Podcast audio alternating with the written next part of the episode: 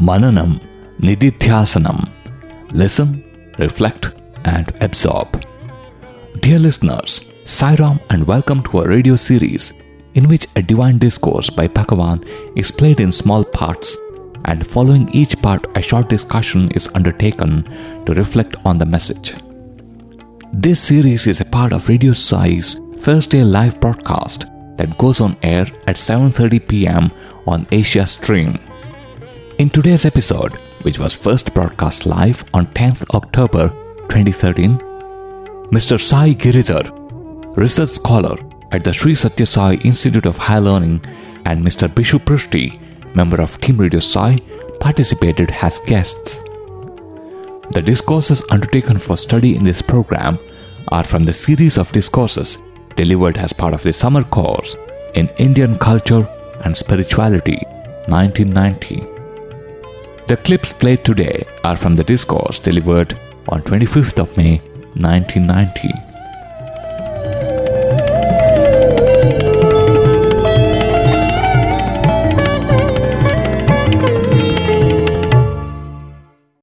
Offering my most humble and loving pranams at Bhagwan's lotus feet. Dear listeners, this is Prem from Team Radio Sai, welcoming you all to yet another episode of Shravanam Mananam Nididhyasanam. The last week, we have the pleasure of the company of Brother Sai Giridhar from the Sathya Sai Institute of High Learning, Sairam Giridhar, Sairam Prem. and Sairam Prem. Sairam Vishu.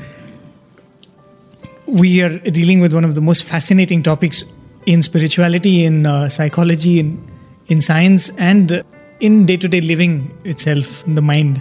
The second discourse on the mind in this series, the 1990 Summer Course series, and uh, very aptly named The Vagaries of the Mind. Uh, so, maybe before we carry on with what Swami has to say, in the last two clips of this discourse, I'll quickly go through whatever Swami has said so far. Sure. It was a good exercise for me to write down what Swami is telling because it is then that I realized that Swami has gone so scientifically through this entire thing, you know, step by step. Swami posing problems, then giving the solutions, and then saying how they're both connected, how this is connected to the solution to the problem, and very beautiful. Uh, Swami starts with a very powerful statement. You know, he says that Purusharthas are generally understood as the goals of human life. So Swami said, yes, Purusharthas are the goals of human life, but you should not stop at just attaining, you know, Dharma, Artha, Kama, Moksha. He said, the true achievement that man should go after is purification and the eventual annihilation of the antakarnas. That should be the goal of the whole process. And antakarnas, as Swami has told in the previous discourse, is manas, buddhi, chitta, and ahankara. And the rest of the discourse is based on this allegory which Swami gives, this analogy which Swami gives of the mind being a mirror. And all the problems of the mind are explained with this analogy of the mind being the mirror. And Swami said that this mind is subject to three kinds of pollutions mala, vikshepa, and avarna. Going on to explain mala, Swami says mala is like the dust that accumulates on the mirror. You know, that kind of obstructs your ability to see what the mirror reflects. Uh, that is, in the context of the mind, is the muck which accumulates over the actions which we perform over the many lifetimes. You know, every action comes with its own baggage of reflections and uh, reactions. Swami said that that deposits itself as a dust on the mind and that obstructs the vision you have when you look at this the mirror called the mind. And swami says what causes this thing?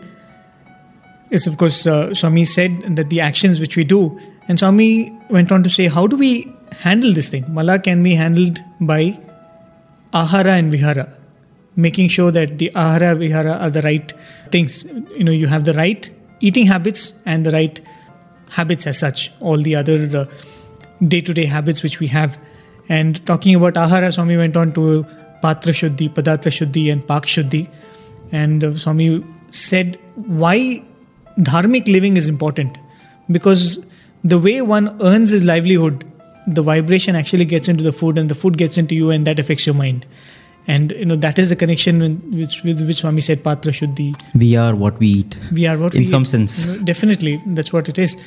And Swami said that's why Patra Shuddhi, Padartha Shuddhi, and Pak Shuddhi is important. And given the fact that we are not always aware of who's cooking our food and where the ingredients for the food is coming from. Swami went on to emphasize the importance of Brahmarpanam, the offering of food to God and accepting it as a prasadam. How that handles this uncertainty we have about the uh, purity of the way food is cooked. And uh, Swami also went on to say that, you know, this mala, which is accumulated over lifetimes, can be removed only over practice. Like what has taken so much time to accumulate has to be removed only with constant and periodic practice. So, in that context, Swami spoke about abhyasa, where abhyasa is a very important thing. And very encouragingly, Swami said, You are all young and you can make amends even now. You know, past is past, you can make amends even now. That was in the concept of uh, mala. Coming to vikshepa, Swami said, vikshepa is the wavering of the mind where mala was the obstruction caused by the mak, vikshepa is the wavering. And now, when you see a wavering mirror, Swami says that you tend to think that your nature is also wavering. Swami says it's a flaw in the mirror, the wavering nature, and it's not you.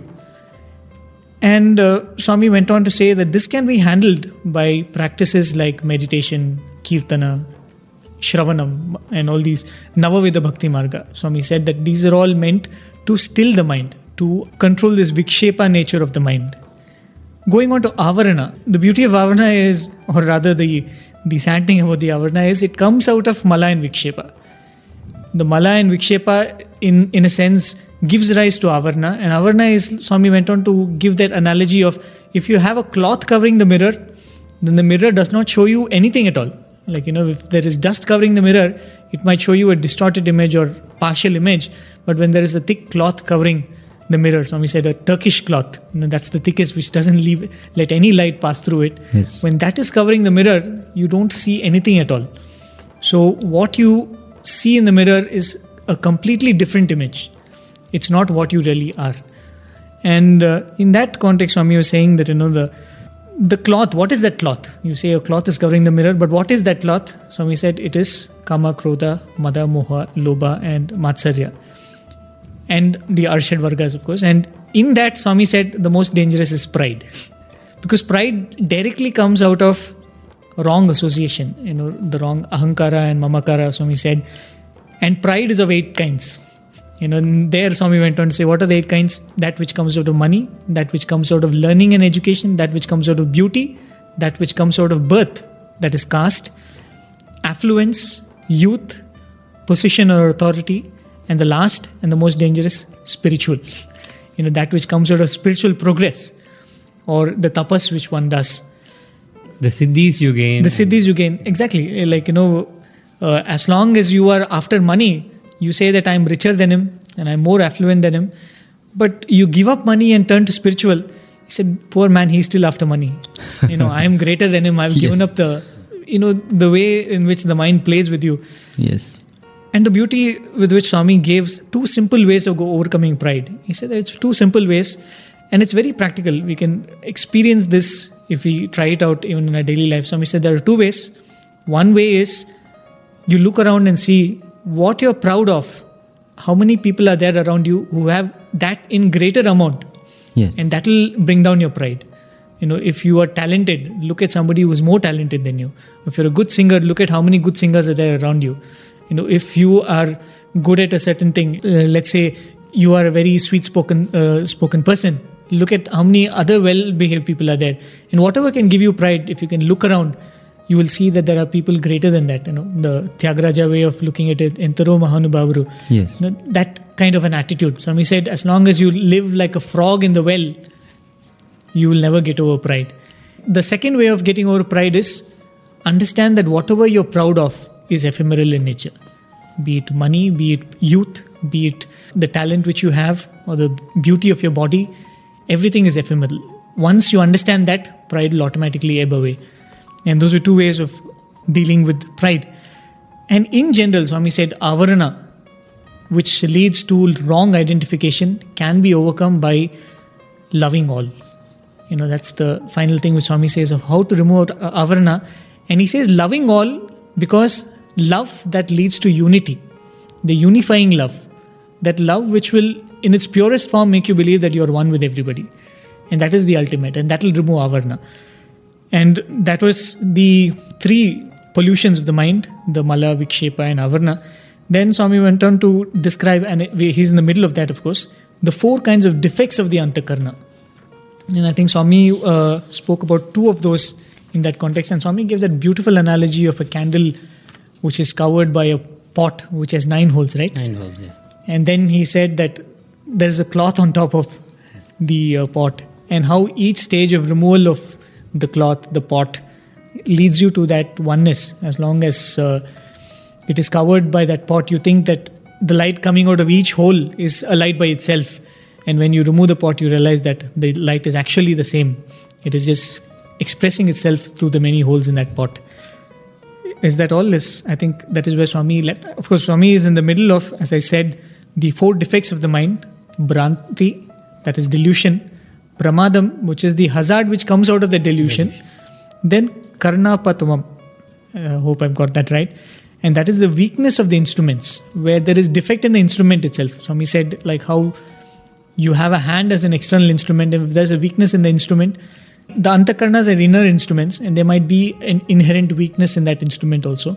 And this also comes by the wrong usage of it. That's what Swami says there. And I think uh, Swami explained about two of those. We are left with the uh, weakness of the instruments and vipralipsa or jealousy. Wonderful. As you mentioned, Prem, it's definitely a very, very intense topic.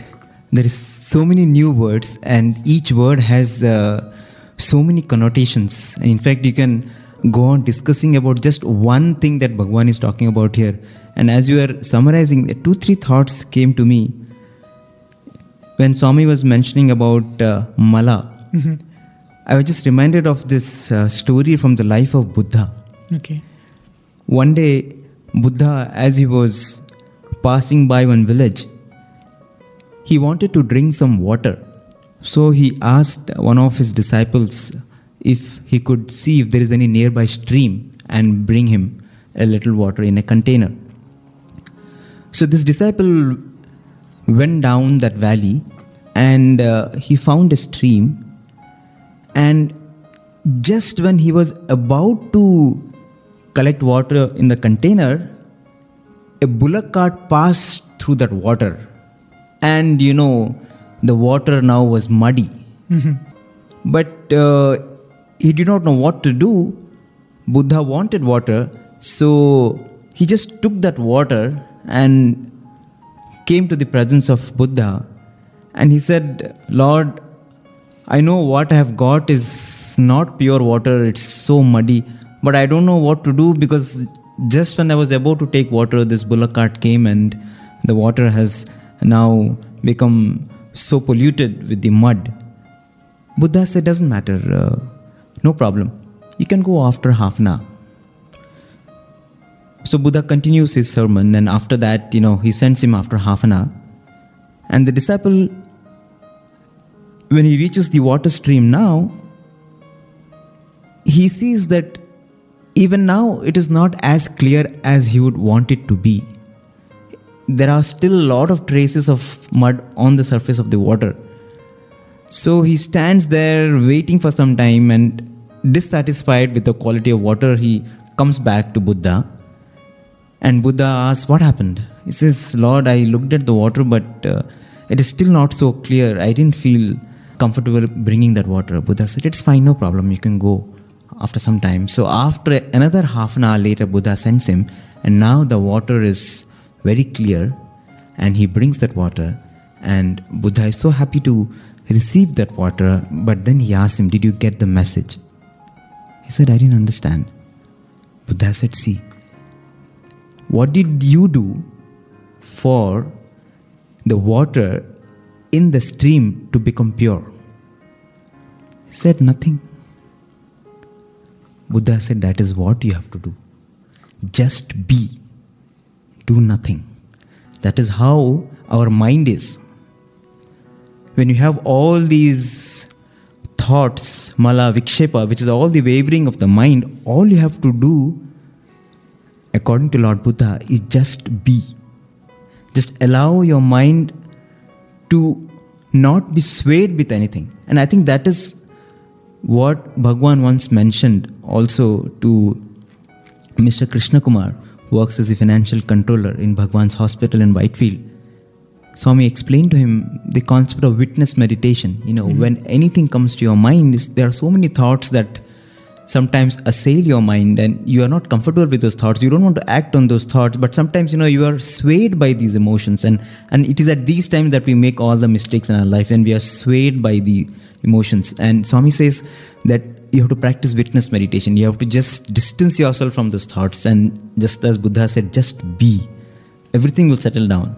So swami said whenever any thoughts come you just notice the thought. And the moment you don't give that thought any power. You at that instant make that thought powerless. You don't give it any attention. Suppose i'm sitting down now to say read a book and suddenly i just remember that brother had said that you know there is this beautiful video and it's you know it's very tempting. And at that moment you know i don't want to give it time i just want to instantly act and i will go and pro- possibly you know spend the time seeing the video rather than doing something else which i thought was actually much better for me. But that is the time when you have to practice witness meditation. You're just okay You're just still yourself. Okay what is this thought coming? Let me not give it more power to that thought. I think that is one of those uh, one ways possibly how we can uh, tame this monkey mind as bhagwan says. Right. Uh, in fact, uh, Swami gives a description to this uh, meditation in a way we can understand. Uh, Swami says it's just like you have at home a completely uninvited guest.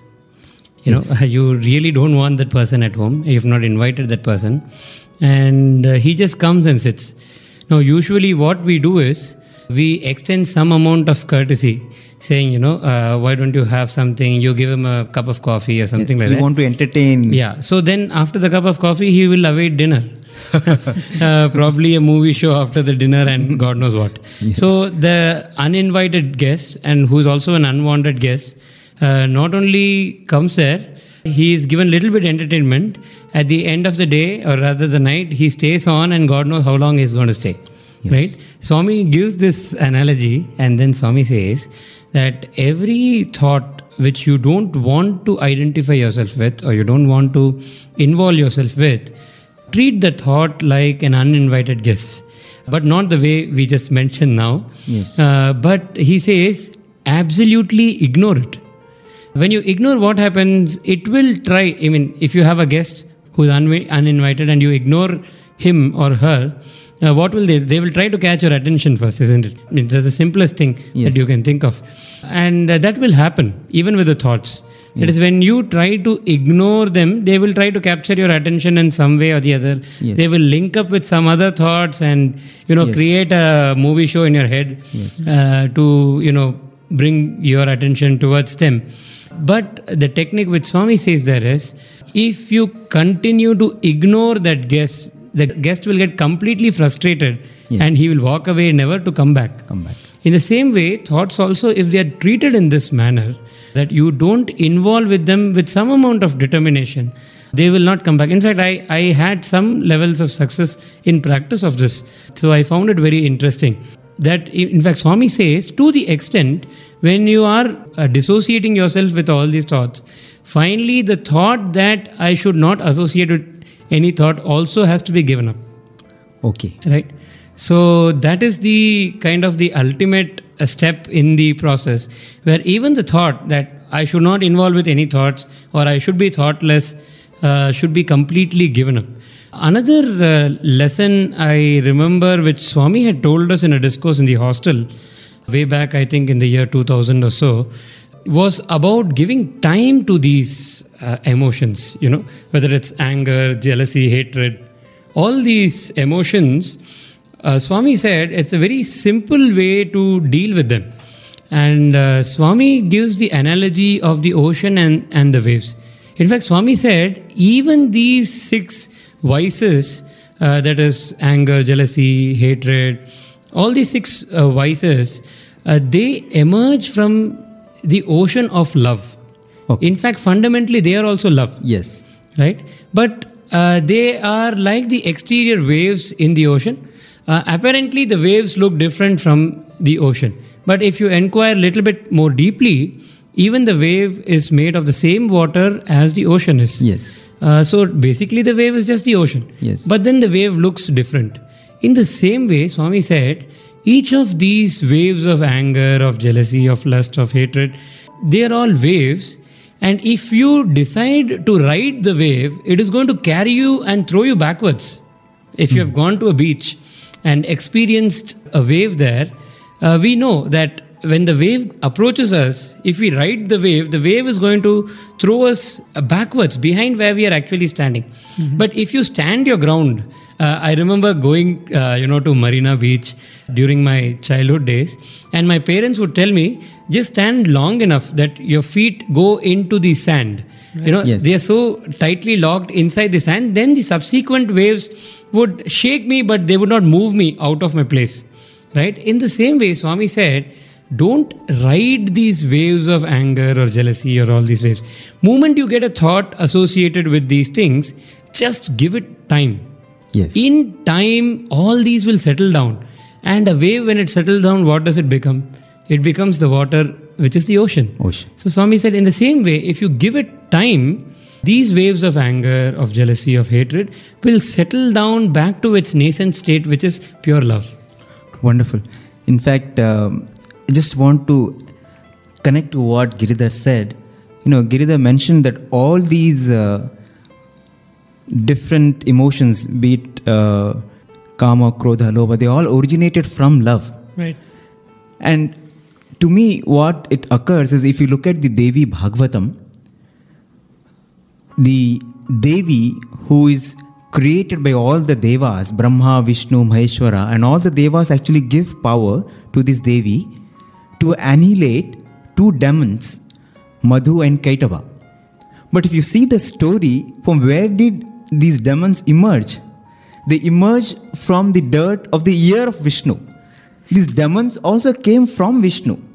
So many times I feel instead of developing a sort of aversion to any of these traits, because they are also in some ways God's creations, one way to look at it, I, I may be wrong, but it's just a thought, that you know you respect them. Just like a guest comes and is uninvited guest, but you know, with prostrations, you just tell the guest, I, I respect you, whoever you are, but you know, please do not come here. You know, this is not the place for you. It's a very polite and respectable way of not welcoming the guest. I don't know if that is one way of looking at it, but what I feel is even if a thought comes, you one way is just to ignore it. Another way is another way is just you know maintain a respectable distance. You respect it, but you don't encourage it. Yeah, Vishu, actually, I have a, a personal experience uh, related to this, uh, related to the respecting, you know, these traits uh, kind of a thing. And uh, my experience was quite uh, different in the sense that I did start with what you're saying. Way back in 2007, in a close meeting in Chennai, uh, Swami had told us that drinking coffee is very bad for health. So that day onwards, it was playing on my mind that Swami said coffee is bad for health, so I should stop coffee. And I began to practice that slowly. I started off with, you know, respecting the temptation of drinking coffee. Yeah. So, how did I deal with it? Uh, I said, okay, I will not drink coffee on a daily basis. I will be a social uh, drinker of coffee. Okay. So what that means is, you know, when my friends would call me for a cup of coffee, which I hope was once in a while or very rarely, I would go for a cup of coffee, but I wouldn't drink on a regular basis. That is what I planned uh, for myself. Okay. You know, slowly I found that uh, so many opportunities just sprung up where, you know, my friends were coming and asking me, why don't we go and have Yes. a cup of coffee? So I felt that, you know, this, this method of negotiation or, you know, this kind of. Can be very slippery. Yeah, it can be tremendously slippery. True. Uh, but then I moved to the next kind of a methodology. What I did was I started uh, using yukti, as Swami says. Yukti is basically intelligent means. So I told myself that I'm not supposed to have coffee. So let me have something which is not entirely coffee. So let, let me have uh, maybe a mocha drink or a cappuccino or something like that. Okay. Uh, so I started drinking cappuccinos. Instead of coffee. So I would very proudly say, no, I don't take coffee anymore, but I would drink uh, cappuccinos, which is not entirely coffee. Yes. Right? Even that, you know, can be slippery again. Yes. Uh, how I realized that was there was a conference in the university and a table was completely filled with, I think, a hundred cups of coffee Okay. right and uh, the the aroma the fragrance of the coffee was so wonderful. You know anybody in 100 meter perimeter wouldn't miss uh, the aroma of that coffee. And i loved coffee uh, at that point of time. I still do but i i am not uh, attracted to it. What happened was that is when i quickly recognized that both these methods of you know peaceful uh, negotiation or some kind of intelligent means to Yeah. overcome this kind of habits were not working Yes. then i started asking my, myself this question why do i really want to stop having coffee? Then i realized maybe at some point of time the temptation of coffee is so much that i'm not really concerned about my health versus drinking coffee right? Then i decided let it not be about your health. Let it be a very simple thing. I love swami and swami said you know coffee is bad for health. Just to make him happy can i stop coffee in fact, this change in attitude or the purpose behind stopping uh, this habit helped me tremendously. And uh, from that day on uh, till uh, today, Yeah. which is like more than uh, six years now, I have been free from uh, coffee addiction. If I can Congratulations. it. But what. I want to add here, uh, Giridhar, is when I said that you have to respect, I didn't mean that you have to negotiate. What I meant is just as you said now, I still do love coffee, but you don't drink. That is what I meant in the sense that you don't sort of hate anything, Yeah. but you don't allow them to come into you also. Just like Swami says, you should not hate anyone in this world. So that is the attitude what I was saying, wherein you don't encourage them to come into you, but you don't hate them either. You know, Bishu, there are a couple of attitudes which has just come up uh, right from the introduction up until now. Uh, Prem was mentioning about a way to overcome pride. And uh, he said uh, the way is, you know, to look at people who are better than you. Small correction, I did not say it. Swami said it in his discourse. of course, Swami mentioned that in his No, I think if you if you have this attitude also, even if you find people with these attributes, you know, which we might think which are not good, you know, be it kama, krodha, then you won't hate them because you know they are just attributes. They are also creations of God. You do you don't judge people. Everything is fine. You don't encourage them. You Yeah. respect everything. So, uh, in these lines, actually, there are four qualities which Swami describes, which Swami says is fundamental human qualities. In fact, couple of them have been mentioned, like preventive measure of pride. Swami had mentioned that we should look at people who are better than us and uh, you know feel uh, joyous about that. Yes. Uh, see them and uh, you know look at them and feel how great they are and how they have achieved that and that kind of a feeling can uh, help us develop uh, humility in fact swami calls this particular quality as mudita Okay. right and it's a beautiful word. yeah it's a beautiful word we know the bhajan prema mudita Yes.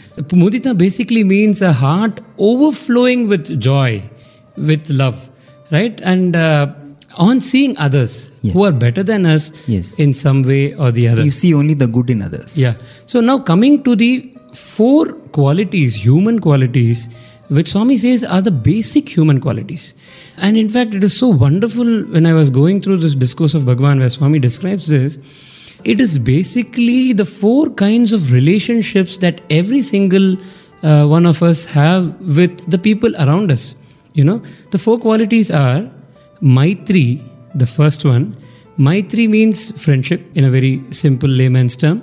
The second quality is Karuna or compassion. The third quality is Mudita, which is the heart filled with joy on seeing somebody better than us in some field. And the fourth one is Upeksha. Upeksha is non attachment, or as uh, Bishu just described, not to feel that kind of a hatred even towards adharmic people. Yes. So that is what is called as upeksha. Now, uh, how do we develop these four kinds of relationships? First one is maitri, which is friendship. Swami, in that discourse, hopefully sometime we should get that uh, clip, discourse clip, and play it. Swami says friendship should be made only between absolute equals. Yes. Now it is like next to impossible to find two people who are absolutely equal in every single way. You know, uh, financially, in their uh, attitudes, in their uh, visions for life, whatever, in their tastes. Two people absolutely uh, equal in all respects, it, it is almost impossible. Uh, but then Swami says that you must maintain your friendship only up to the point of equality. In fact, when I was mentioning this in the awareness class, one of the students asked, uh, So, sir, does it mean that we can never be friends with somebody, say, like Sachin Tendulkar?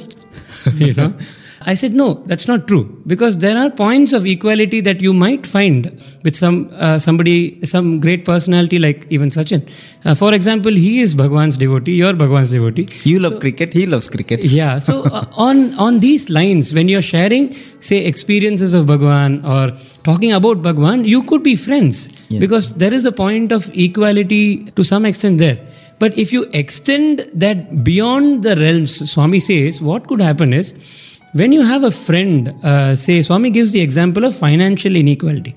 He says, when you have a friend who is financially better placed than you, there might be some situation where he might uh, impose himself on you or you know assert himself or something like that and at that point the friendship breaks you know swami says that uh, it is important that that way this is not just with respect to the financial inequality but at any point of time in life maintain the friendship only to the point of equality where you see that we both have some commonality. Beyond that don't extend the friendship. Uh, that is the first lesson in relationship which swami gives uh, with respect to maitri. Uh, the second step or the second kind of relationship swami says uh, is karuna. Now friendship is with equals karuna is towards the lesser privileged people. It is not a sense of uh, sympathy or pity uh, so to speak uh, but karuna is more like you know let me narrate a story which swami gives to illustrate what is karuna or daya or compassion. Uh, Swami says that you know there is this small calf which is stuck in a slushy pool of water, and uh, it is not able to come out, and it's really struggling. It's slipping, and there were few street urchins who were watching this scene, and uh, they were having you know good uh, peals of laughter, uh, you know, and all that. And there was an ascetic who was passing by, and the ascetic sees this whole scene, immediately rushes to this calf, picks up the calf, puts it on the on a safe ground. He's about to go when these children question him as to why did he do that because that was their entertainment. They were having lots of fun seeing the calf, you know, struggling to come out, and they were wondering how would it ever come out. But at that time, the ascetic gives a beautiful message, and Swami says the ascetic uh, then tells the children that I did not do anything to remove the suffering of the calf. It's just simple. When I saw the calf suffering, I felt tremendous pain in my heart. That suffering, I experienced it myself. And all I did was whatever was required to be done to remove my own suffering. You know, that is why I went and pulled the calf out. Wonderful. Swami gives this analogy or the story and then says, Karuna or compassion should be like this. You must identify, though it is expressed towards people who are lesser privileged than us in that particular aspect, but it should not be uh, with an attitude of pity, but rather, I must be able to identify their problems or their suffering as my own and simply do what I need to do to alleviate my own suffering. So, Swami says that is the second kind of relationship that you have. So, friends on points of equality, Karuna on those points where somebody is little lesser privileged than us in some way or the other. Uh, the third one is mudita, as we discussed. Swami describes that when you see somebody who is better than you, who's got more than you in certain respects, say uh, you are good at music and you see somebody like Pandit Shivkumar Sharma, who's a maestro in the field. So, what happens is you have reverence towards them. Uh, so, that kind of a reverential attitude or joy on seeing such accomplished people helps you to learn from them. Right? So, that is the third kind of relationship, which is mudita. And the fourth Swami says is upeksha, non expectation. Uh, one, of course, is from people who are adharmic in nature. That is, people who don't follow the rules, say, you don't hate them completely, but at the same time, you do your duty. If you are a policeman, upeksha uh, doesn't mean that you don't punish the thief. Yes. Punishment is uh, by the law. For whatever he has done, he needs to be punished. You hate his crime, but not him. Yes, it's it's you punish the crime. You don't even hate the crime. You Yes. punish the crime Correct. and uh, not the person. Correct. Right. Uh, so that way, upeksha can be practiced. One step higher than that, Swami says, non-expectation even from dharmic people. If you find somebody who is righteous, who is a very good person in the society, don't expect that he will do something for you. Right. Uh, So these are the four levels of relationship which Swami says. Right. You know, we had different ways of handling our uh, problems, you know. But one thing, one uh, particular thing, one of our students had a dream in which Swami comes and asks a Balvikas class. Swami asked them, What is that which is most necessary to do an activity, to complete a task? And most spontaneously, one boy got up and he said, Swami, confidence. And immediately the whole class broke into an applause because that seemed to be the most apt answer that anybody could give. And everybody kind of appreciated that and acknowledged that. They didn't even give a chance for Swami to respond. You know, that was the scene this person was seeing in the dream. Swami smiled and Swami said, Yes, confidence is important, but that's not the most essential. Swami said, The most essential is the will to do the act you know and she of course narrates it in the context of icha shakti you know, the will to do. You know whether you ignore the Arishadvargas you respect them as guests or you ignore them as guests and whatever it is as long as the will which is behind Yes. whatever you're doing you know whichever process you're undertaking the will is to as swami would say mumukshatvam you know what is said in vivek chudamani the desire to liberate yourself or desire to experience that pure happiness if that is the driving force i think any of these methods can be taken Yes. and as long as the goal is that i think uh, even if you slip here and there you would always pick yourself up and move in the right direction Just one word here, Prem, before we move further. I just want to share what has worked for me in terms of mind control, and probably this will help someone else also. The simplest thing what has helped is namasmarana. right Whenever anything comes which is perhaps not wanted, unwanted in your mind, if you can just pause and chant Bhagwan's name or chant any mantra that you know you have an affinity to, it will definitely still the mind, and the mantra will give you the power to exercise your will. Right.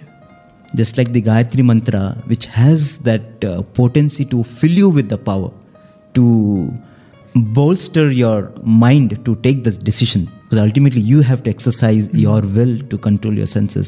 I think that is something which we all can possibly practice. So uh, let's go to the clip uh, which we'll be playing. This is, I think, will be the penultimate clip in that discourse. And at the end of it, we'll discuss what Swami is sharing with us. ఇంకా మూడవది the third one కరణాపాఠన కరణాపాహం కరణాపాఠన అనగా ఏమిటి కరణము అనగా ఇంద్రియములు Karana refers to instrument ఇంద్రియ అపాఠన అనగా దౌర్బల్యము అపాను మీన్స్ దౌర్బల్యము వీక్నెస్ వీక్నెస్ కనుక ఇంద్రియముల యొక్క బలహీనతే మూడవది. The third one is the weakness of the senses ఇంద్రియములకు ఒక విధమైనటువంటి జబ్బు ఉంటుండాలి. There is a particular type of disease ailment ఈ జబ్బుతో కూడినటువంటి ఇంద్రియముల ద్వారా మనసు అనుభవిస్తుండాలి. The mind is enjoying all the things through senses కనుకనే మైండ్ కూడాను ఒక రోగిగా మారిపోతుండాలి. Mind also is getting diseased ఎట్టిది ఈ యొక్క ఇంద్రియములకు ఉండినటువంటి రోగం what are the types of ailments which these senses have ఇంద్రియములు ఏనాడు కూడాను ఉన్నది ఉండినట్టుగా చూపదు. Senses can never show you the true colour of the things సమయస్ఫూర్తిగా అతను ఇంద్రియములు ప్రవర్తిస్తుంటాయి. The senses conduct themselves in the context context చిన్న ఉదాహరణము. వన్ స్మాల్ ఎగ్జాంపుల్ ఒక గ్రామంలో ఒక పెద్ద రైతు ఉండినాడు. There was a very big landlord అతను అన్ని విధములుగా కూడాను ఆ గ్రామమునకు పెద్ద. He was a very important person అదే గ్రామంలో మధ్యస్థితికి కలిగినటువంటి ఒక రైతు ఉన్నాడు. There was another person who was little lower ఒకనాడు ఏదో బయట ప్రదేశం లోపల ఆ యొక్క గ్రామ పెద్ద అయినటువంటి యొక్క ఆ రెడ్డి యొక్క పశువులు ఈ మధ్యస్థాయిలో ఉండేటువంటి వాడి పశువులు మేస్తూ ఉండినాయి. The animals belonging to the head of that village and another farmer of that village చేత ఒకదానికొకటి పోట్లాటం ప్రారంభమైంది. On account of some incident they began fighting against each other ఈ యొక్క పోట్లాట లోపల ఏ యొక్క దీనిలో ఎక్కడ తగిలిందో ఏ భాగంలో తగిలిందో రెడ్డి గారి యొక్క ఎద్దు కింద పడి మరణించింది. The bullock relating, uh, relating to this uh, head of the village died on account of that ఈ fight. మధ్య స్థాయిలో ఉండినటువంటి రైతు చాలా భయపడ్డాడు The other farmer was rather ఇది frightened. గ్రామ పెద్ద ధనవంతుడు He is the head of the village, wealthy గొప్ప పేరు person. కలిగినటువంటి వాడు He has got a big name. అతని ఎద్దును నా ఎద్దు పొడిచి చంపింది మై ఈ గ్రామ పెద్ద నాకు ఏ విధమైనటువంటి శిక్షణ ఇస్తాడో ఏమిటో అని చాలా భయపడుకుంటూ పరుగెత్తి గ్రామ పెద్ద ఇంటికి వచ్చాడు. He was afraid that he may be punished by the head of the village and he ran to the house of the head of the village ఈ భయం చేత నర్వస్నెస్ అదే ఒక బలహీనత. He was nervousness on account of వచ్చి చెప్పవలసిన దానికి విరుద్ధంగా చెప్పాడు పాపం.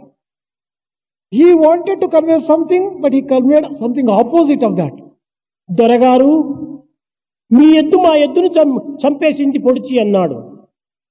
ఈ said O landlord your animal has killed my animal Reddy garu పరమశాంతంగా విన్నాడు. Reddy heard this very peacefully నాయన తెలివితేటలు కలిగినటువంటి వారు బుద్ధి కుశలత కలిగినటువంటి మానవులే ఒకరికొకరు చంపుకుంటున్నారు.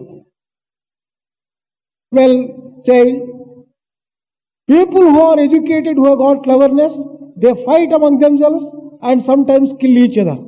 నోరు లేని జంతువులు పశువులు after all the animals are దానికి విజ్ఞాన ప్రజ్ఞాన సుజ్ఞానములు ఏమాత్రం కూడాను లేవు. They do not have any type of పశువులు ఒకదానికొకటి పొడుచుకొని చంపుకుంటే ఎవరేం చేయగలరు?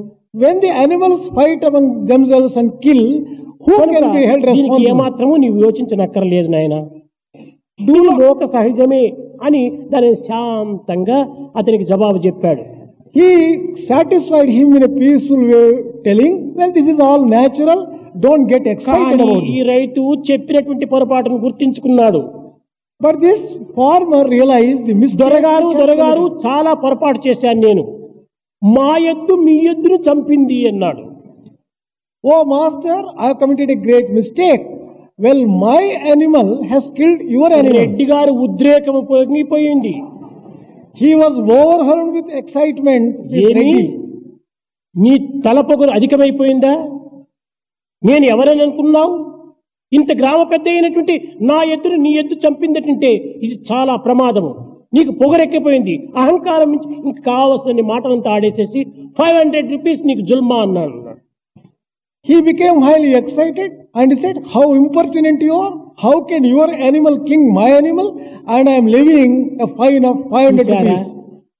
తమ ఎద్దు ఇతరుల ఎద్దును పొడిచిందంటే ఇది సహజము అన్నాడు ఇతర ఎద్దులు తన ఎద్దును పొడిచిందంటే ఇది తప్పు అంటున్నాడు ఈ విధమైనటువంటి యొక్క ఇంద్రియముల యొక్క సమయస్ఫూర్తిగా మార్పులు ఈ జగత్తునందు పెరిగిపోవటం చేతనే మంచి చెడ్డ చెడ్డ మంచిగా మారిపోతున్నాయి You can see how these people began defending themselves and the play of the senses, how they were helpful in interpreting differently, which is convenient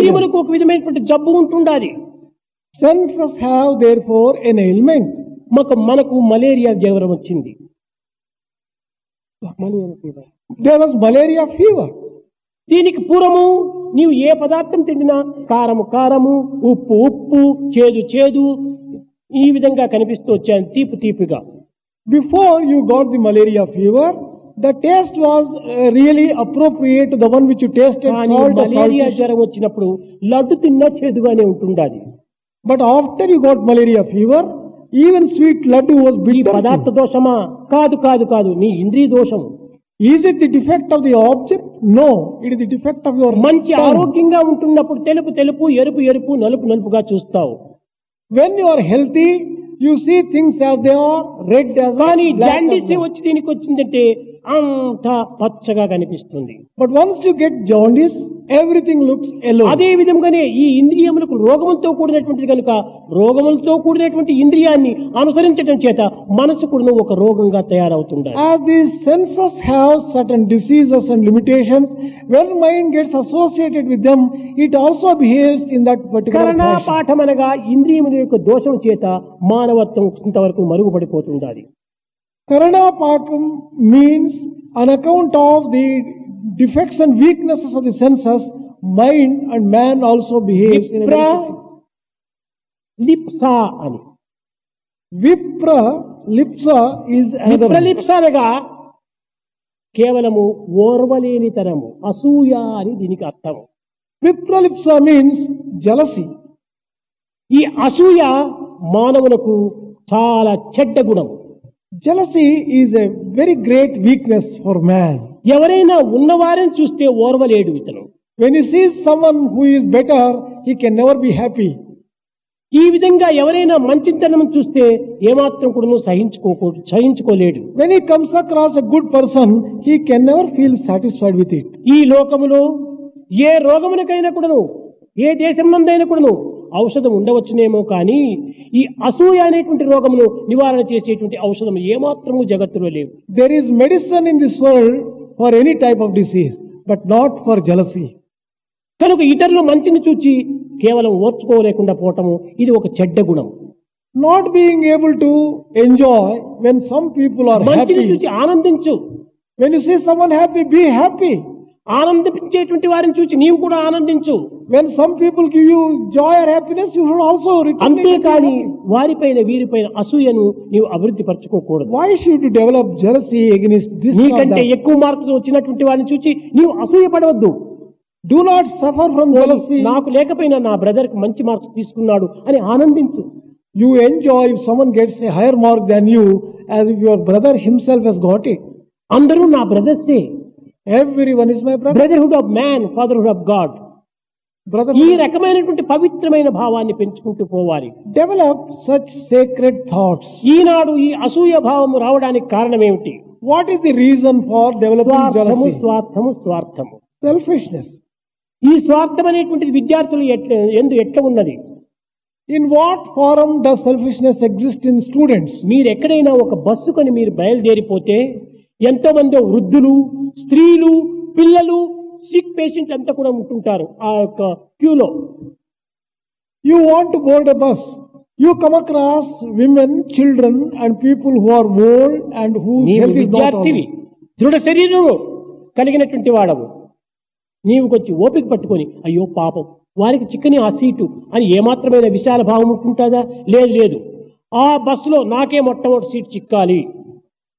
ఇతరులు ఏమైనా అయిపోయి ఇన్ని విధమైనటువంటి స్వార్థం ఉండటం చేతనే అసూయ పెరిగిపోతుంటుండాలి. You are in your youth your body is strong you should say let those weak people get seat but you don't do it శక్తిహీనులకు బాలులకు స్త్రీలకు మొట్టమొదటి అవకాశం అందించి. Give an opportunity first for the weaker people the ladies children సరే లేకపోతే కొంచెం దూరం నడుచు మంచి ఎక్సర్సైజ్ ఇవి get a seat well it is okay if you don't get walk a little distance ఈ నడచడం వల్ల రెండు విధమైనటువంటి అనుకూలం జరుగుతుండాలి ఆదాయం వస్తుండాలి. You get two benefits by this kind of walking a little distance walk చేయటం వల్ల శరీరం యొక్క కసరత్తు కూడా జరుగుతుంది. By that walking you get mile దూరం నడిచితే ఆ మైల్ దూరం ఛార్జీ కూడా నీలో మిగులుతుంది. And also you save the bus fare for that particular mile which walk ఈ విధమైన విశాల భావాన్ని పెంచుకోవాలి. Develop this kind of broad mindedness So that was a clip, and I think uh, many of the points which we discussed before we played that clip, were featured in that part of the discourse where Swami spoke, especially about uh, countering jealousy. And I think as students, we all have seen how uh, literally allergic Swami was to this uh, idea of jealousy, and you know, especially when Swami was the most cherished wealth, Yes. and we used to be so, so jealous about his time uh, being given to somebody else. One of the things which we used to tell ourselves as students is a sublimating of some of these things. That's one of the points which both of you were mentioning. Sublimating some of the vices which are there in us. And in that, they used to say that yes, you are jealous when you know you are not getting Swami's time and Swami is giving it to somebody. don't ask why him, instead ask why not me. And you know, that is a way of turning inward and doing what is spiritually necessary to be worthy of that, receiving that from Swami. In fact, it is uh, so beautiful that in Kodaikanal, uh, Swami actually demonstrated this. He called one of the students and he was holding his hand and walking around. And he was looking at everybody's faces. And then Swami said, You're feeling jealous? You're feeling jealous that this boy is holding my hand? And then Swami said, How do you sublimate this feeling? Uh, Swami said, See, all of you, when you see this boy holding my hand, you have this yearning to hold Swami's hand. So Swami said, focus on that yearning. Wow. Right? Swami said, focus on that yearning, and that yearning will take you to higher levels. In fact, uh, I'm reminded of uh, my first year in Sri Sathya Sai Higher Secondary School. One afternoon, I saw this brother of mine who was staying in my room come into the room so jubilant. He was so happy. And you know, his happiness was like uh, unbounded. And when I asked him what was the occasion, he mentioned about another boy who had achieved something. He had got first prize in something, and that brother was not a friend of this brother who was so happy. Both of them had nothing to say that they are fast friends or is not like his partner in studies or nothing of that sort. For the first time, actually, in my life, I saw someone so happy for someone else's uh, Success. success. Frankly, I was uh, taken aback. As a 11th class boy, for a long time I was thinking, why this fellow is so happy? That brother got something, why is this boy happy? Really, you know, that's what beats think. the reasoning. You know, you think of it, we all want to be happy. Yes. And if we can develop this idea of being happy at anybody's success, we can be happy all the time. All the time. You know, that's what we want to be. Yes. And but you know, it beats our reason why we don't do that and why we feel that I'm happy only when I'm happy and when uh, good things happen to me. You, you will always be happy. There's someone in the world who's happy. Somebody or the other is winning the race. Yes. You know, even if you're losing the race, someone is winning the race. Someone has to come first. Someone Yes. has to get the top rank. But of course, that comes later in the discourse. The first part is this beautiful story. You know, wonder of wonders how Swami can put profound messages and pack them in such Yeah. sweet stories. Really. But one thing which Swami says in this is, you know, we spoke about it the last week, where you're happy to possess something, and even if it is in front of you, even if, let's say, I, I like a particular car I'm very fond of, even if my neighbor is going to come and park the car in my compound, you know, that's not going to give me the joy of possessing that thing, and that is what it is. When that association comes, when that possessiveness comes, you know, our morals are distorted, our decision making is distorted, the stance which we take is distorted, like the story which Swami is saying here.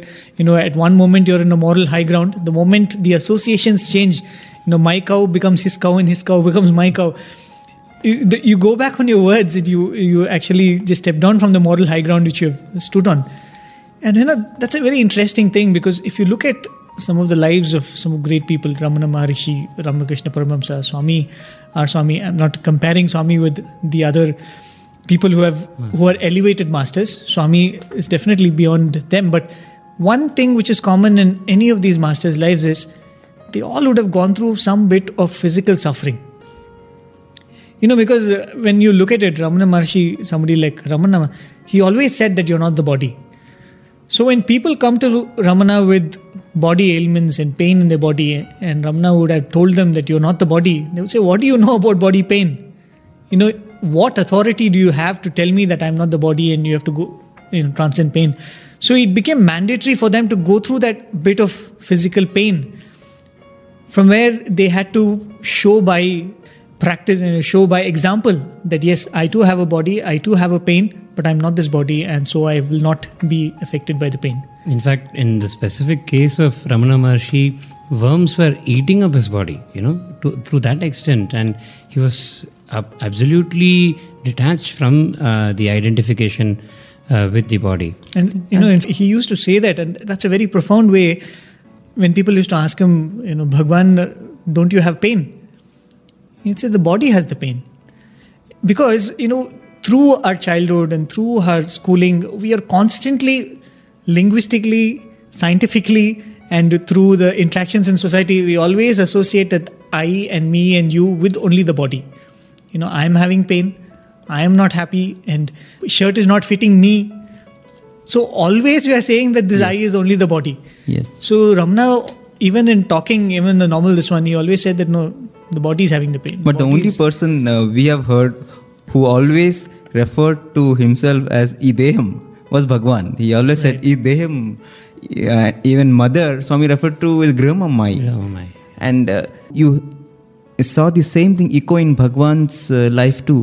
Whenever, you know, people said, Swami, you must be suffering. Swami said, uh, pain may be there, but I am not suffering. There is no suffering. And on another occasion, he said, you know, it is not Shama, it is Prema, it is all his love. So I think we have seen that in Bhagwan. The beauty of that is you cannot take this only in an intellectual level with Swami. Swami would come and ask you, Where are you from? We say this body is from Chennai. and we've seen that also when it is a very hollow answer. Yes, when it's an hollow answer. And I've also seen that uh, a classmate of mine, you know, he was showing pictures of the interview which Swami gave his family. You know, the interview was given a few years back, and he just happened to bring that album. And that day, Swami just came by and he thought, why not show Swami? And he got up and he showed Swami.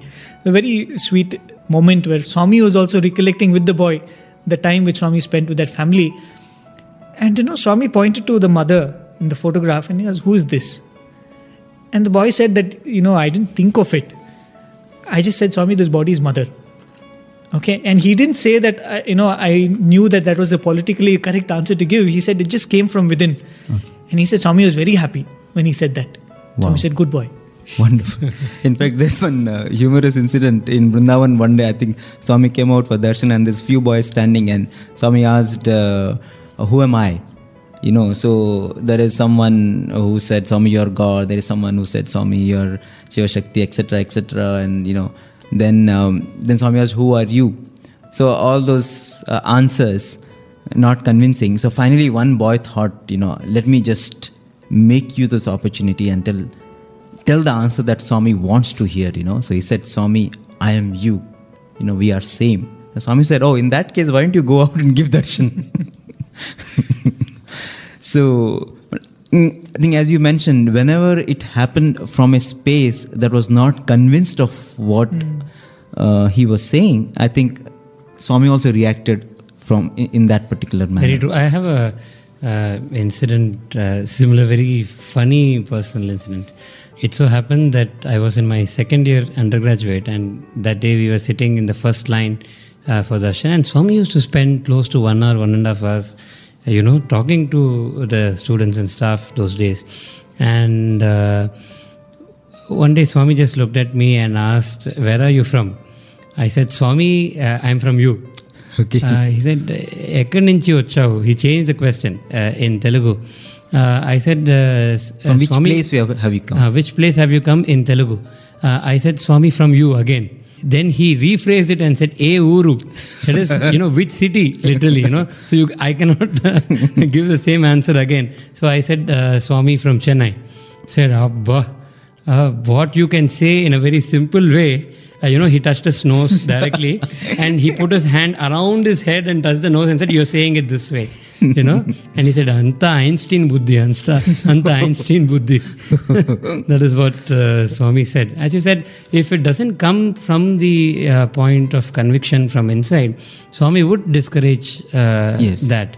But he would always encourage, even there is a seed of that feeling in you, he Yes. would definitely give. But there are, I think there are so many instances when boys have given those answers and Swami has immediately given them namaskaram when it came from that space of conviction.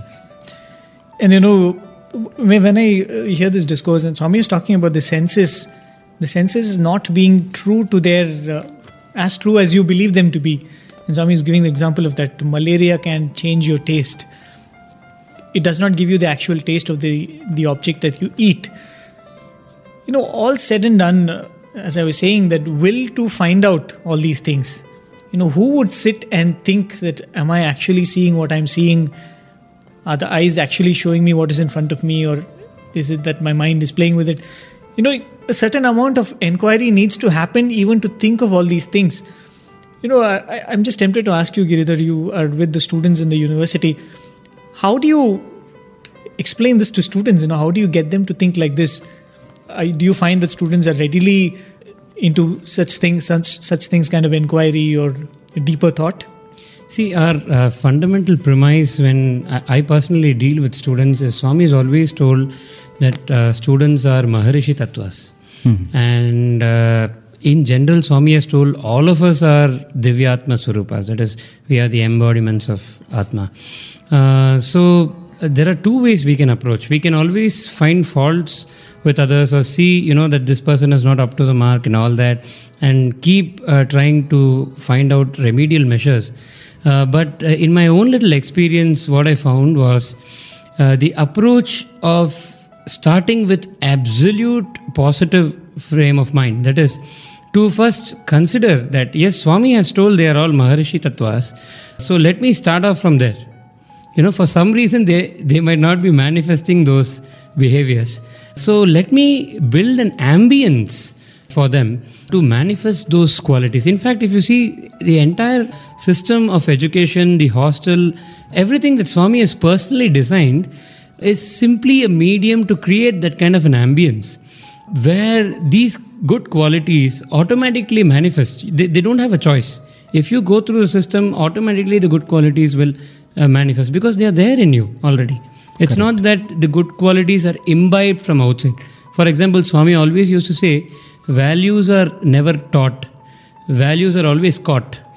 Yes. Right? It is caught because uh, they see you uh, behave and that leaves a deep impression or that triggers of something within them. Yes. It is not that they're seeing you and imitating you or something like that. It's basically there is something within them, that goodness within them. When they see somebody capable of exhibiting that goodness, that same goodness which is inside of them simply starts sprouting. Yes. right? Uh, so this is the simple philosophy that we use uh, that start uh, with the premise that they are maharishi tattvas. So love them unconditionally. In fact i remember one of our elders telling us that swami had guided that uh, warden of the campus uh, saying that see fundamentally you should have love for students. Unless you have love you don't have the right to correct them. Correct. you know it becomes an ego affair otherwise. Most places we see that. When it comes down to rules uh, it is a pure ego affair. It means you have not listened to me you have not done what i have said. It goes that way. But what swami said is fundamentally love them. Love them unconditionally. Right? So that could manifest in in many ways right it could be punishment sometimes it could be reward sometimes but both are coming out of love for them genuine love for them so uh, i think this is how we I think it's a very important point which you said because that's something which Swami has said in other occasions too. You need to show people that values work. You need to show that happiness can be found by these means. That's what has been forgotten. It's it's a forgotten path, as you say. You know, people have to be infused with the belief that spirituality does work and spirituality does give you not only happiness but even uh, worldly success. You know you can be a better person by these techniques which Swami is teaching us. Mind control stability of the mind one pointedness these are all as much required for success in uh, worldly activities as much in spiritual activities. So as you said to give people the belief that it works and to be models in front of them is the most important thing adarshvantalu kavali that's what Swami used to say In in fact, Swami used to say we don't want uh, teachers, we want acharyas. And Swami used to define acharya. Yes. He said, one who practices. ఆచరణములో పెట్టిన వాళ్ళే ఆచార్యులు Correct. That is, those who would practice what they are trying to implement in the students or bring out in the students, they are acharyas. The greatest example was Bhagwan himself. When if you see, if Bhagwan has been transforming and he's transformed dozens and then hundreds of thousands of boys, it is only because of that unconditional love. He- Bhagwan would put you through so much of uh, sort of grind, but you know your love only increased for him.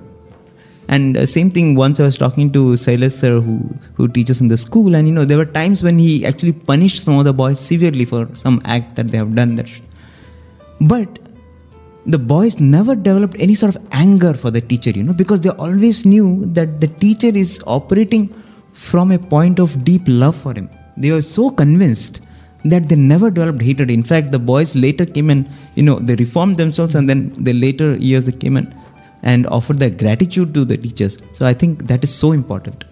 As you you know- mentioned, the moment you do something with pure saying love. Acharya, you know, and the ones who put into practice, putting it in Kasturi's words, he says, stop being Chatterjees and become Banerjees. you Yes. know, inimicable Kasturi. I think we have one last clip, which is about eight minutes. Maybe with that, this discourse comes to a conclusion. We'll uh, play that clip out. Examinations అయిన తర్వాత results వస్తుంటుంటాయి papers లో After the examinations are over, results are declared through పెద్ద పెద్ద newspapers. పెద్ద పెద్ద పేజీలు మూడు నాలుగు పేజీలకంతా వస్తుంటుంటాయి కొన్ని లక్షల results lakhs of results and numbers are printed in three to four pages of the newspaper కూడా తన యొక్క పాస్ తన నంబర్ కోసం కాచుకోని ఉంటున్నాడు. Is concern only about his number ఆ యొక్క లేక ఇండియన్ ఎక్స్ప్రెస్ ఇండియన్ ప్రభనో ఇంకే విధమైనటువంటి హిందూనో ఏదో ఒకటి తెరిచి చూసినప్పుడు ఎన్నో నంబర్స్ కనిపిస్తాయి. When you open the newspaper be it Indian Express or Hindu you see so many numbers నిజంగా ఆ యొక్క నంబర్స్ చూస్తే ఎంత ఆనందం పడాలి. But when you see so many numbers how happy ఇంత మంది పాస్ అయిపోయినారా అని ఆనందించవచ్చు. Should be overjoyed with the feeling that so many people ఈ ఆనందం రాదు. But selfish people will never ఇన్ని లక్షల నంబర్లో నా నంబర్ ఉందా నా నంబర్ ఉందా అని దాన్ని వెతుకుతూ పోతుంటాడు. In the midst of so many innumerable numbers you are looking మొదలు ఆనందించు తర్వాత నీ నంబర్ వెతుక్కు తప్పు లేదు. First you enjoy then you can search for your own number కానీ ఏమాత్రము అంత విశాల భావం రావటం లేదు. But people do not have such broad mind విద్యార్థులారా మొట్టమొట ఈ విధమైనటువంటి అసూయాభావాన్ని కూడా మొట్టమొట మనం నిర్మూలం చేసుకోవాలి. Destroy in the very first instance jealousy in you dear నీవు పరిశుద్ధాత్మ స్వరూపుడవు. You are the very embodiment of pure వేదము నిన్ను వర్ణిస్తుంది అది దిస్ ఇస్ సుమంత విశ్వే అమృతస్య పుత్ర. నీవు అమృత పుత్రుడవు నాయన అని వర్ణిస్తుంది. Vedas have declared well child you are the children of immortality కనుక నీవు విశాలమైన భావాన్ని అభివృద్ధి పరచుకో డెవలప్ బ్రాడ్ మైండెడ్నెస్ ఈ ఇంద్రియముల యొక్క చంచలత్వాన్ని కొంతవరకు సరైనటువంటి స్థితిలో పెట్టుకో. Reduce the unsteadiness and increase the steadiness of the senses తద్వారా నీ మానసిక శుద్ధి కూడాను ఏర్పడుతుంది. That will give you purity of mind అప్పుడే త్రికరణ శుద్ధి కలిగినట్టు మానవుడిగా తయారవుతావు. Then only you will be a man with purity of త్రీకరణ three instruments కనుక మనస్సునందున్నటువంటి మాలిన్యాన్ని అంతఃకరణకు పట్టినటువంటి యొక్క మాలిన్యాన్ని మనము నిర్మూలము గావించుకోవాలంటే సత్కర్మలు సద్బుద్ధి సదాలోచన సచ్చింతన చేత సత్కర్మల చేత దీనిని పరిశుద్ధం చేసుకోవచ్చు. If you want remove the డట్ which has accumulated on your mind and antahkarana through good deeds good thoughts good words good action you can remove then and purify your own కనుక నీవు చెడ్డను చూడొద్దు మంచిని చూడు అన్నారు. డూ నాట్ సీ చెడ్డను వినొద్దు మంచిని విను అన్నారు. Do not hear bad things hear good things only ఈ విధమైనటువంటి యొక్క భావాలు మనం మొట్టమొదటి అభివృద్ధి పరచుకోవాలి డెవలప్ సచ్ సీక్రెట్ శుద్ధికి కావాల్సినటువంటి యొక్క మ్యాటర్ ఒక్కటే ఉంటుండాలి. There is only one thing which is important you will see what is good hear no you will hear what is good think no Think will think what is good good. No no will talk what is good do no ఈ will do what is good ఇదే పంచభూతములు పంచప్రాణములు పంచేంద్రియముల యొక్క ప్రసాదములు.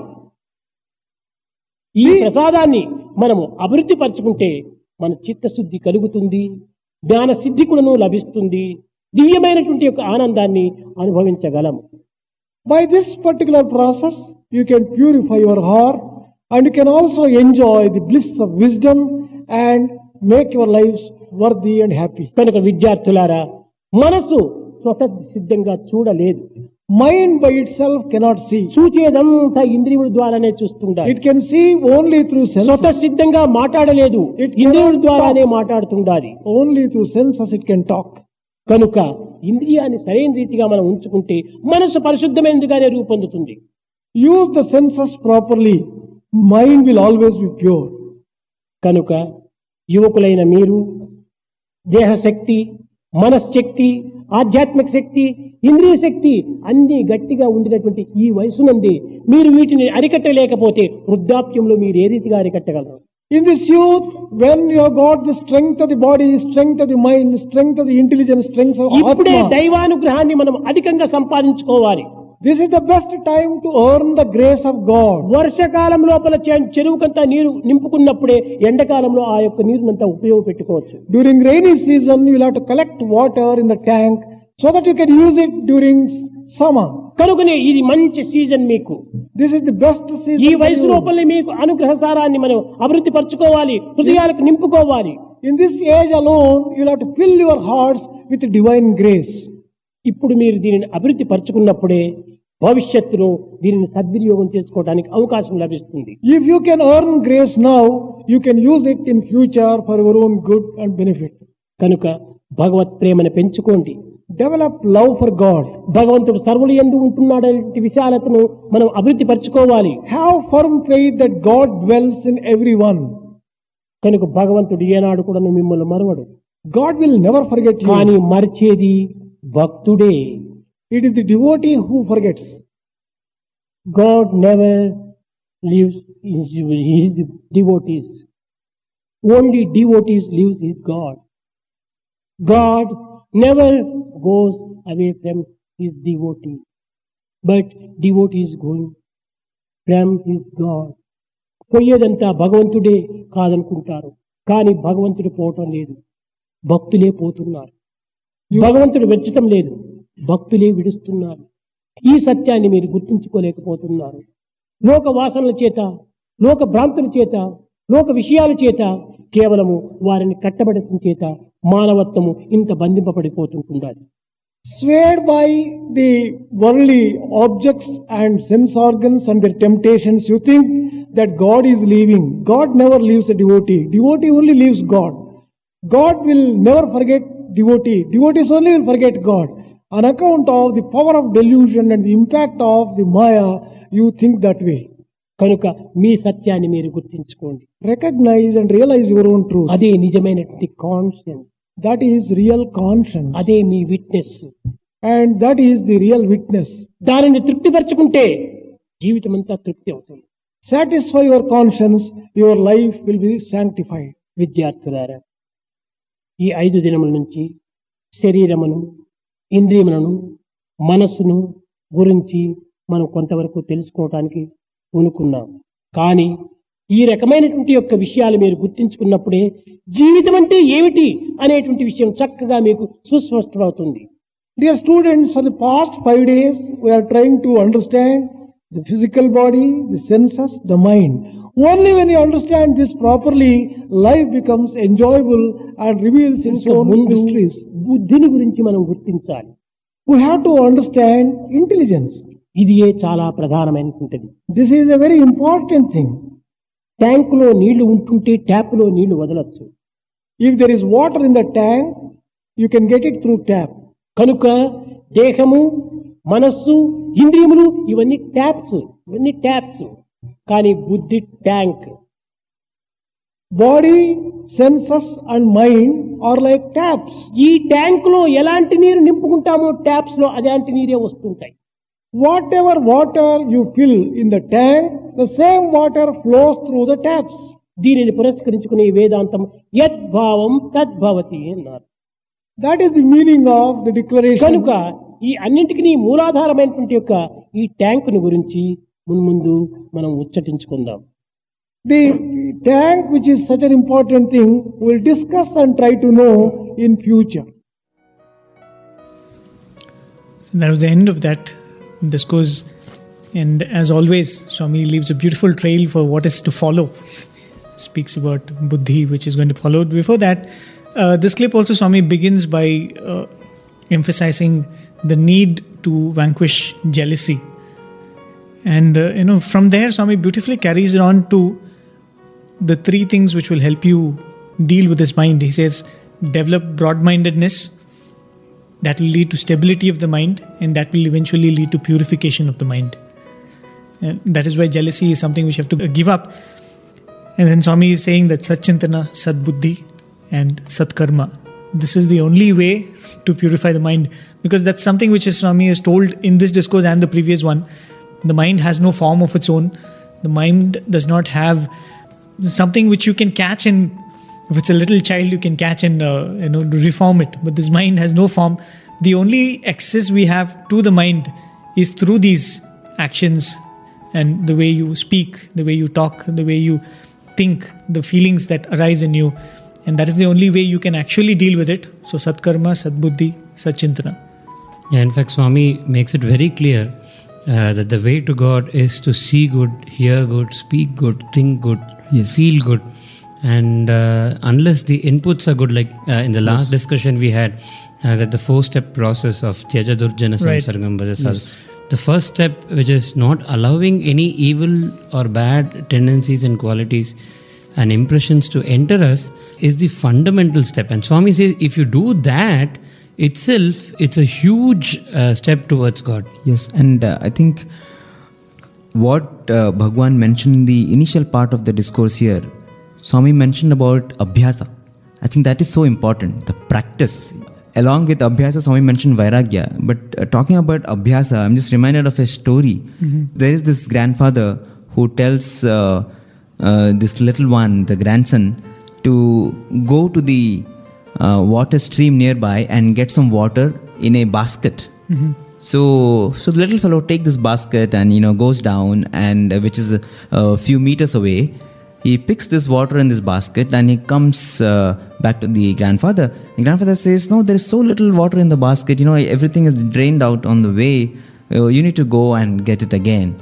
So this fellow rushes down again and he runs faster this time and gets water but still again there is so little water and uh, this fellow says uh, "Mm, grandfather i don't want to get water in this basket uh, in this uh, small basket you know i need to take a bucket uh, if you want really water i can't get water here the grandfather says no no no i want you to get in this basket only you take this basket doesn't matter so he again goes. Little grandfather says, "You're not running fast. You know what? You should you should be more energetic." So he comes back, and again there is very little water. And then this grandson gets so frustrated. He says, "What is this, grandpa? I mean, how many times you want me to go down? And this this basket is such. You know, I'm not able to get any water.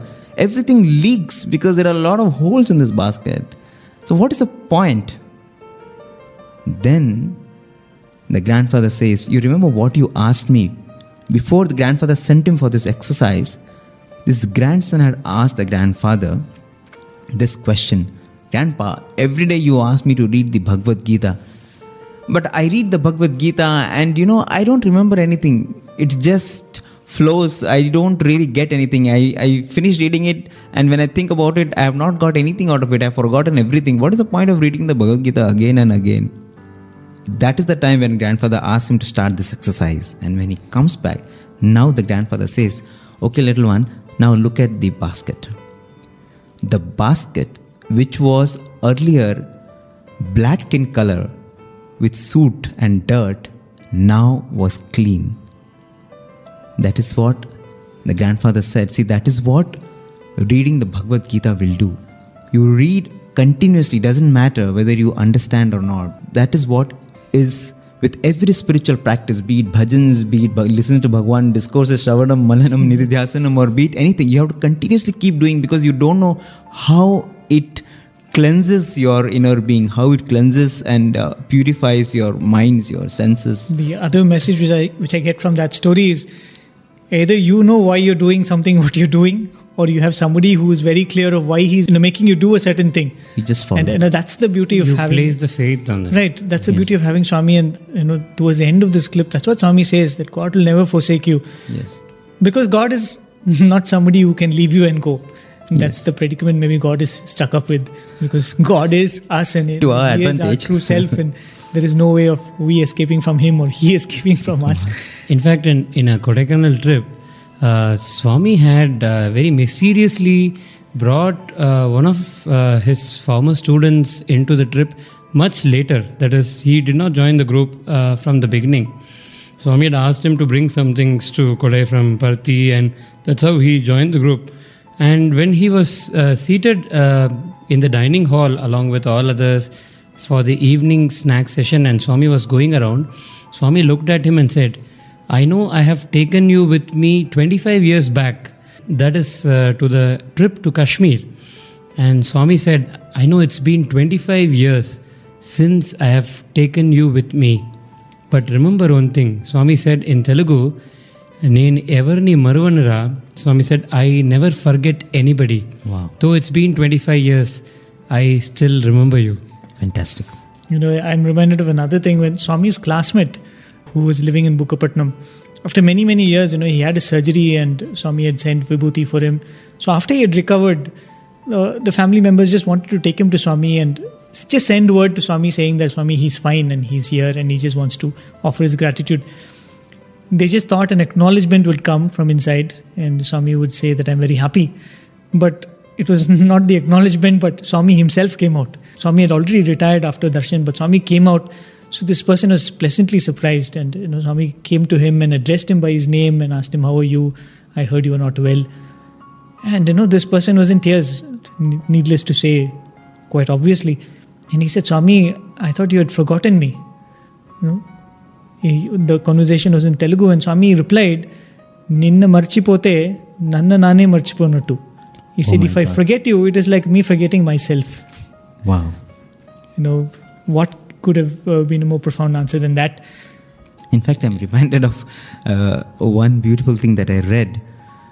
It seems in the earlier years, whenever devotees used to come, because you know it was this formative years of the ashram when you had the Pathamandiram days, and they had to really plan how many to cook for how many people for that day. So Swami used to inform them in advance. You know, you cook for ten people today or cook for twenty people today, and Swami used to say, ఈరోజు this many people చుట్టాలు చుట్టాలు will come how many చుట్టాలు will come the చుట్టాలు means relatives so that is how Swamy use to refer to the devotees use to come Swamy to say today twenty relatives will come tomorrow 30 relatives will come. He will tell them tell them in the morning itself so that you know he'll tell them actually much before so that they can get the provisions because you know Puttaparthi didn't have anything. They had to go maybe Anantapur and uh, somewhere else and get all the provisions. But that is the word to always use chuttalu In fact, another uh, poem or a phrase which Swami often used to tell, I remember we used it in one of the dramas, and when Swami heard that, you know, he became very emotional, and we were wondering why, and immediately found out the meaning of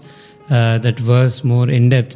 And uh, this is what uh, Swami says. Swami says, నమ్మక చెడిన వాళ్ళు ఉన్నారేమో కానీ నమ్మి చెడిన వాళ్ళు లేరు లేరు లేరు స్వామి says very ఎంఫటిక్లీ which means there might be people who might have lost in life because they did not have faith in God but there is not a single case ever of a person who had faith in God and who was left alone, uh, you know, with the struggles of his life. God is always there, and even the story of the footprints, uh, you know, uh, talks about this so beautifully. Uh, it, it goes like there was this man who was, you know, running through his life with God. Uh, he was just seeing uh, over his whole lifetime and how it went through, and he saw two sets of footprints, and he asks God, uh, "Whose footprints are these?" And God says that one set of footprints are yours, and one set is mine. And as he sees those difficult periods in his life, he sees only one set of footprints, and he becomes little upset, and he he tells God, "What is this?" Is it that during these difficult times you left me alone and went away? And God says, uh, My dear, uh, look carefully. Whose footprints are those? And when he actually looks carefully, he sees that during those very difficult times in his life, there were just one set of footprints, and those were of God. And God says that in those times, in those troubled times, I did not even allow you to walk. I was carrying you on my shoulder. So those are my footprints that you see. Beautiful. I think it's a lovely, uh, reassuring point to conclude this discussion. And it has been a wonderful discourse. It's been a wonderful discussion, a lovely episode of Shravanam Mananam Nididhyasanam. Dear listeners, we hope that you would have enjoyed it as much as Bishu, Giridhar, and myself have.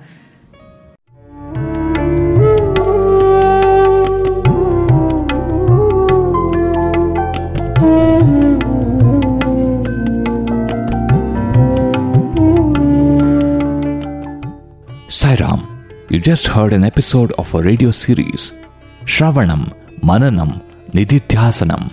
That is, listen, reflect, and absorb. This is a segment hosted live on Thursdays at 7:30 p.m. on Asia stream of Radio Sai Global Harmony. In today's episode, which was first broadcast live on 10th October 2013. Mr. Sai Giridhar, research scholar at the Sri Sathya Sai Institute of Higher Learning, and Mr. Bishu Prusty, member of Team Radio Sai, participated as guests. The discourses undertaken for study in this program are from the series of discourses delivered as part of the summer course in Indian Culture and Spirituality 1990. The clips played today are from the discourse delivered on 25th May 1990. To listen to the next part of this program, tune in same time, same day next week. Please do write to us and let us know what you think about this program by writing to listener at radiosai.org. Thank you and Sai Ram from Prasanthi Nilayam.